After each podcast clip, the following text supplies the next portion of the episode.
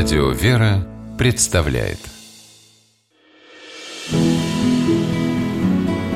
Имена, имена милосердие.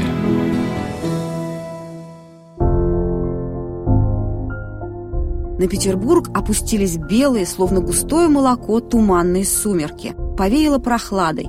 В парадной зале небольшого уютного особняка на Спасской улице зажгли камин.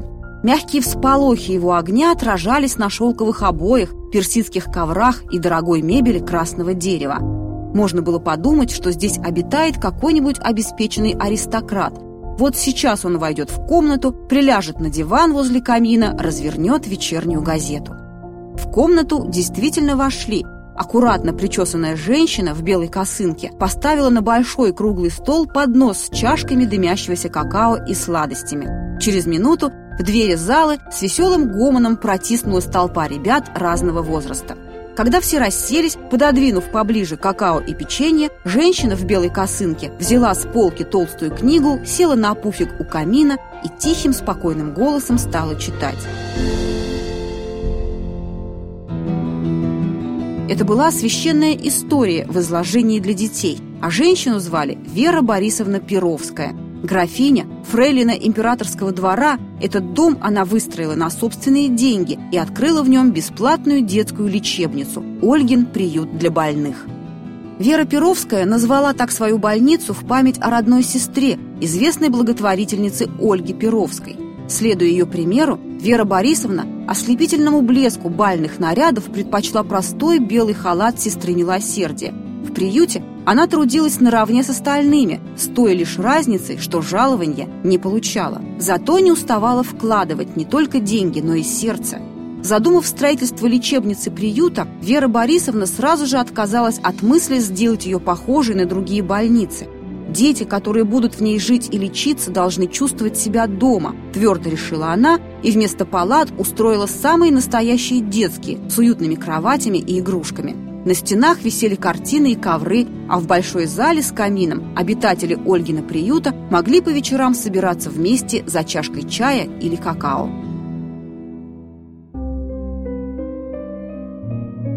Медицинское обслуживание в лечебнице тоже было на высоте. Главным врачом Ольгина приюта Вера Борисовна назначила Генриха Аронета, доктора медицины, автор научных трудов по санаторному лечению. Количество обитателей приюта с каждым годом росло. Скоро мест в небольшом особняке стало катастрофически не хватать. Вера Борисовна, к этому времени истратившая на содержание лечебницы почти все свои сбережения, пыталась найти поддержку у нескольких богатых и знатных особ, но отклика, увы, так и не нашла.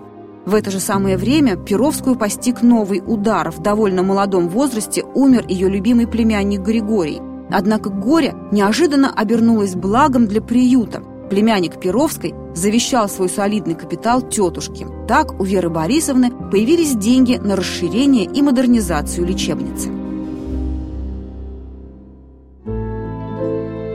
Вскоре в Ольгином приюте появился еще один жилой и лечебный корпус, двухэтажный дом для персонала, парк с летними домиками и большим прудом, где пациенты могли отдыхать, любуясь природой – Теперь в названии приюта Вера Борисовна увековечила и имя своего племянника. Он стал именоваться Ольгиным приютом для больных в память Григория.